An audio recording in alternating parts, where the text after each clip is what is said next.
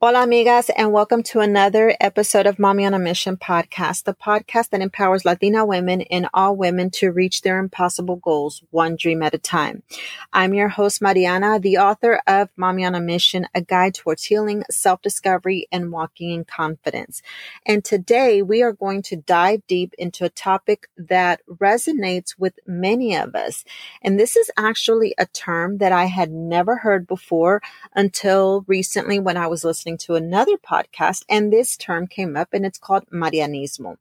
Now, we're all familiar with the word machismo, but what exactly is Marianismo?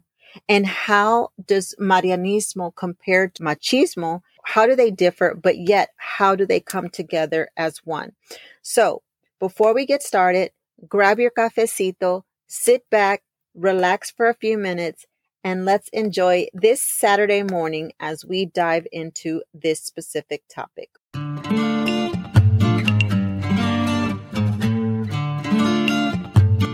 Hello, hello, and welcome to the Mami on a Mission podcast, where empowerment meets inspiration. I'm your host, Mariana, a life coach and author on a mission to help Latina women and all women to reach their impossible goals one dream at a time.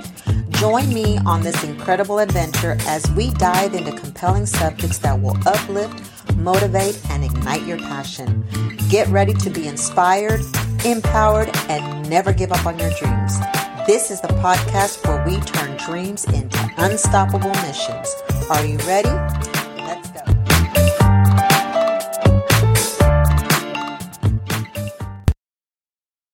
Okay, amigas. So, First of all, let me just say how grateful and thankful that I am that you are joining me again this morning uh, for another episode. It's always so exciting when I get to just spend a little bit of time with you all in the morning um, because we need that, right? We need that comadrismo. We need that community of uh, women to just come together. It's just almost like that time when you're comadreando and you know you you start talking about all kinds of topics and things. And so this is what the podcast is all about. It's for us to just come together and just have that cafecito and just let's talk about whatever is on our minds today.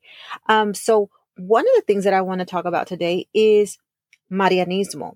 So, as I mentioned earlier, Marianismo is a term that I recently stumbled across when I was listening to this podcast and it caught my attention because well, one, my name is Mariana.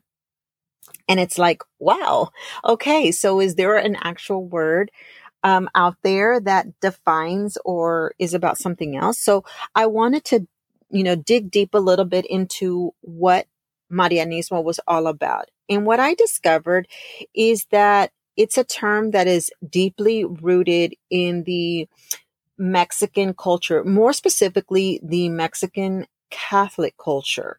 Um, it's representing the societal expectations of women to embody qualities of virginity, self sacrifice, and unquestioning devotion to family.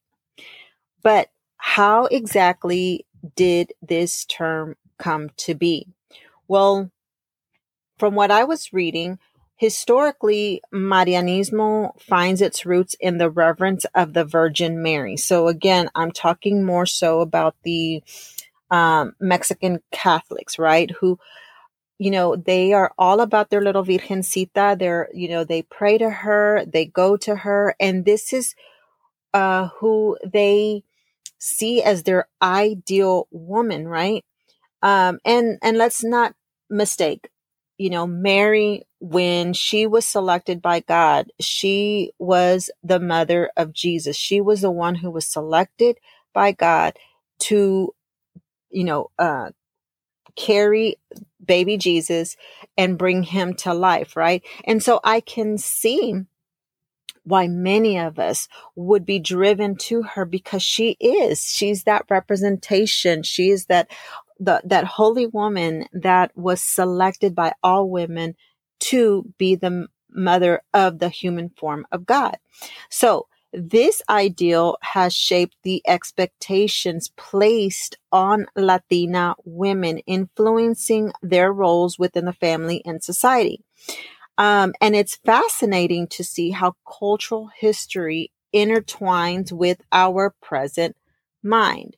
Now, before I get further into Marianismo, I also want to talk a little bit about the counterpart, which is machismo. While Marianismo sets expectations for women, machismo reinforces traditional male roles. And I and I'm going to say Latino roles or Mexican roles, often associated with dominance and assertiveness. And these two, unfortunately, can create a cycle feeding into each other. Okay. So many of us, as we think of our culture, especially myself, because I did grow up in a traditional Mexican culture where the mindset is, uh, you know, the woman is la ama de la casa, you know, she, ella es la que va a cuidar a los niños, you know, she's going to make sure that her husband is taken care of, the children are taken care of, the house is going to be clean, um, she is going to be, in a sense, obedient to her husband. She's going to sacrifice her life in order to be, you know, um, the one in charge of the whole family dynamics, right? And I, I've seen this a lot where a lot of Mexican women will go to universities, and I'm talking about in Mexico now, and I'm not talking about here, but where a lot of Mexican women have gone to universities, have gotten their degrees, and then lo and behold, they sacrificed their whole time to go to college because in their mind they had this plan that they wanted to have a career but the minute that they encounter a husband or they get married and start forming a family they have to sacrifice themselves for their children and it's no longer about their dreams. It's no longer about their hopes, their aspirations. Oh, no, no, no. We, you know, we can't think about ourselves anymore. You know, we have children. So we've got to sacrifice everything that we wanted for ourselves and we've got to pour it back into our children. We've got to pour that into our husband. We've got to be these, you know, submissive women that don't say a word, that don't do anything. And we, we've got to paint like this beautiful, perfect picture that we have this awesome and wonderful family. The wife, you know, is fixed up and she's doing everything that she can to please her husband. Well, for many here in the United States, when we hear this, we're like, what? But it's true. It's true. And, and in some ways, it's still so very much like that in Mexico. And I, like I said, I'm speaking for Mexico because that is where my family's from. Um, and so we have the tendency to grow up with that or we see that mentality. I've seen it, especially if you're a first generation American and your family is deeply rooted in Mexico. You will see that. Why? Because they are one foot out of Mexico. And so I remember, you know, my mom was the the homemaker. She was the one that was taking care of us kids. She was cooking, she was cleaning, she was sewing, she was doing all of the things that she had to have the house be a certain way. It had to look a certain way. She had to dress a certain way whenever she was with my dad. And so she had to play this role. But here's the negative side of all of that that it gave permission for the husband to be the dominant and assertive person in the family. Although he was the one that was working, he was providing financially for the family. But in some ways, men are growing up to where, no, you've got to do everything that I say, whatever it is that I do. If I'm out drinking, if I'm out with other women, you don't say nothing. You don't talk back to me. And I saw this a lot, especially around in my house. And I also saw it when I would go visit my, my mom's mom, how my uncle was with my tia and how he would just be, you know, like a certain way and he would just physically hurt her. So domestic violence is something that I saw growing up, but it was almost like it was a natural, normal thing. Now, if the woman accepted it, she accepted it in silence. Because she didn't want to contradict anyone. And it was almost like if you spoke or if you said anything, it's like, no, pues es que así es, así es, es que él es hombre. And it was almost like it was excusing the man's behavior. Well, when you're growing up here in America, things are a little bit different. Now, I'm not going to say that there's not American men or white men or black men that have this mentality or that there there aren't Puerto Ricans or Dominicans or whatever that have this mentality because I think for a lot of people that mentality can be there especially um, when we you know dig a little bit deeper into scripture Okay. So one of the scriptures that I think gets misinterpreted a lot by many, especially those that are male dominant is Ephesians 5 22 and 25. So the verses talk about the idea of submission and love within a marital relationship. So the concept of Marianismo and machismo refers to traditional gender roles in some cultures where women are expected to be submissive and men to be dominant, right? So in the Bible verses, it suggests that wives should submit to their husbands. But it's important to understand that this in the broader context of mutual love and respect. The emphasis is also on husbands loving their wives sacrificially as Christ loved the church. Now, if we think about it, Christ, God, was loving. He loved us and wanted only the best for us. And that meant treating each other with love and with respect, right? So, in simple terms, these verses highlight a mutual and sacrificial love in marriage where both partners play complementary roles with love and respect for each other rather than a one sided dominance.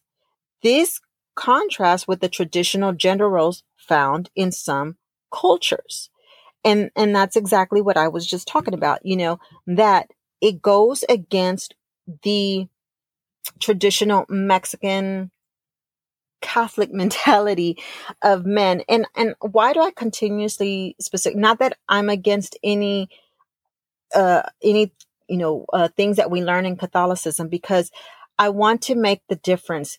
Mexican Catholics and Hispanic Catholics compared to American Catholics or Catholics in other parts of the world are completely different because of the mindset that we have.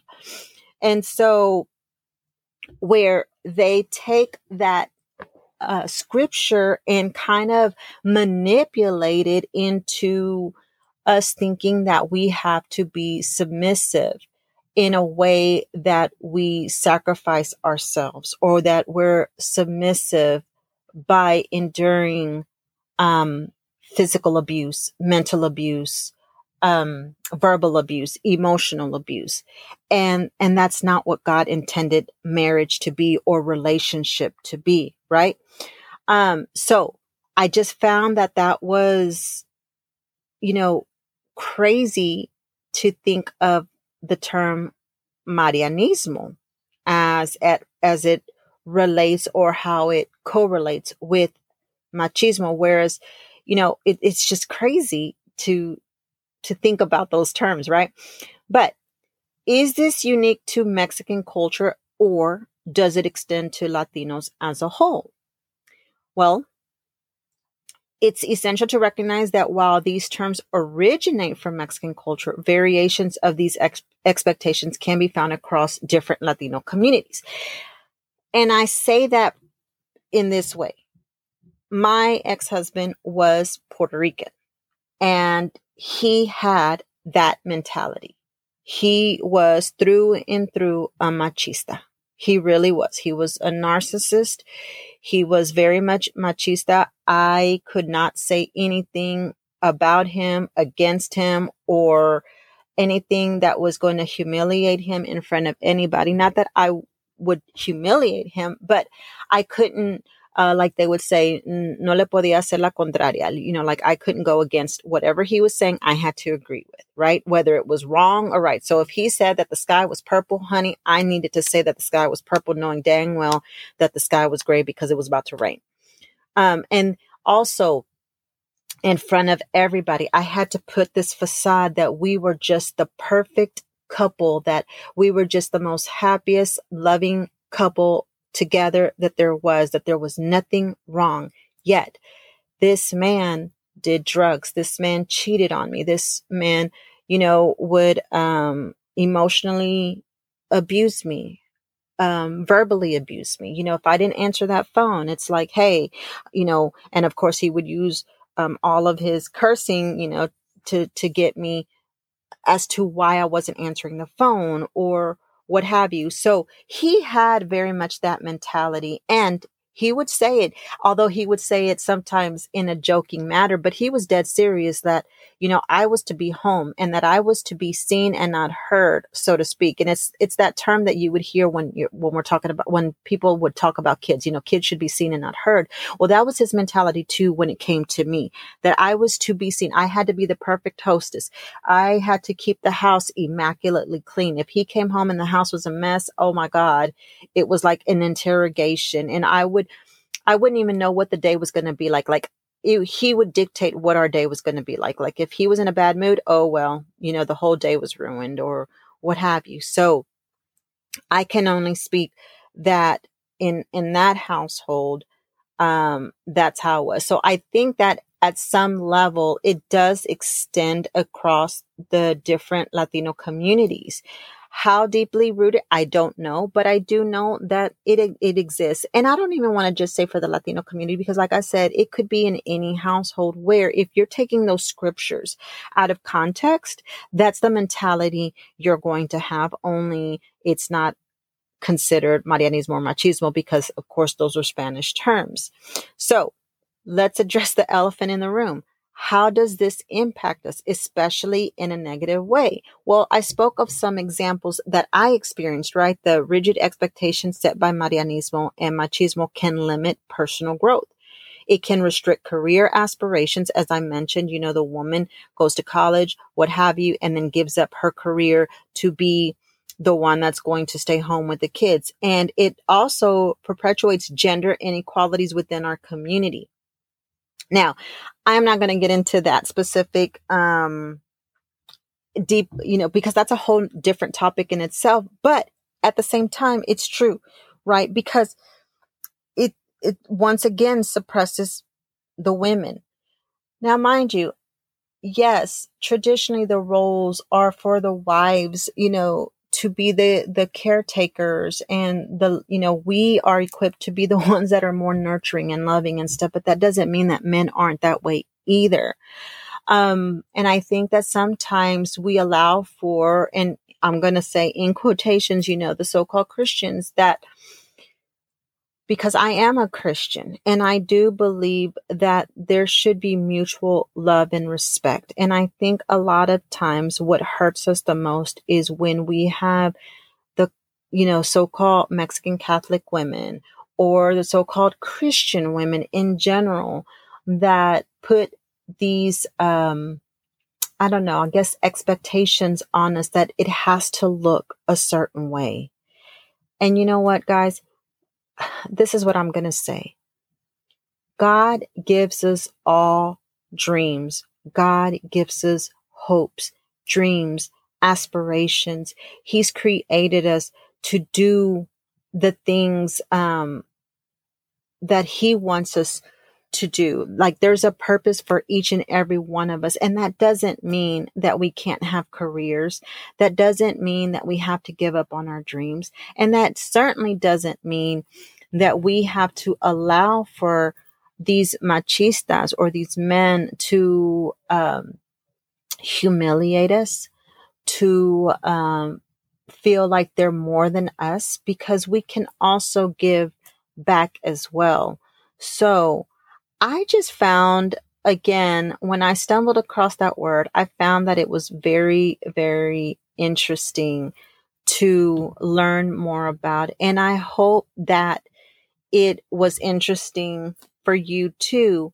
And I would love to hear back uh, about what your thoughts are on Marianismo and how it will sometimes intertwine with, well, not sometimes, how it does intertwine with machismo and what as women can we do to make things better. And that doesn't mean like be like the songs from Alanis Morissette where we're man hating because of course that's not what we're about, right? But it's about how do we change that mindset to where we don't allow for society or uh, I don't know, I guess Latin traditions to keep us suppressed into something that we're not to be, if that makes sense. Um, and so I just, I don't know. I just want to hear your thoughts. I want to know what you feel about the topic of Marianismo and machismo. Um, give me your feedback. Let me know. DM me. Um, cause like I said, I thought this was just an interesting topic to bring about. And I hope that, um, if you want to be a guest on the podcast and you want to talk a little bit more about that, or if you have more of, um, a deeper understanding about it, I would love to have an open discussion, an open dialogue, because like I said, I love to learn about new things um, giving names to terms that I have seen my whole my life growing up, and to know that there was an actual name for it, uh, which again I found it crazy that it resembles my name because my name is Mariana, and then to have Marianismo in it. Um, so I just thought that that was crazy. But anyways, amigas, thank you so much for joining me today on this episode. And please don't forget to share your thoughts on our social media platforms. Um, DM me on Instagram at Hola Mami on a Mission. Reach out to me on Facebook, on TikTok, or just send me an email. Of course, all the ways to get connected with me are going to be in the show notes. And I look forward to seeing you again next weekend on the Mami on a Mission podcast. Nos vemos. Hasta luego.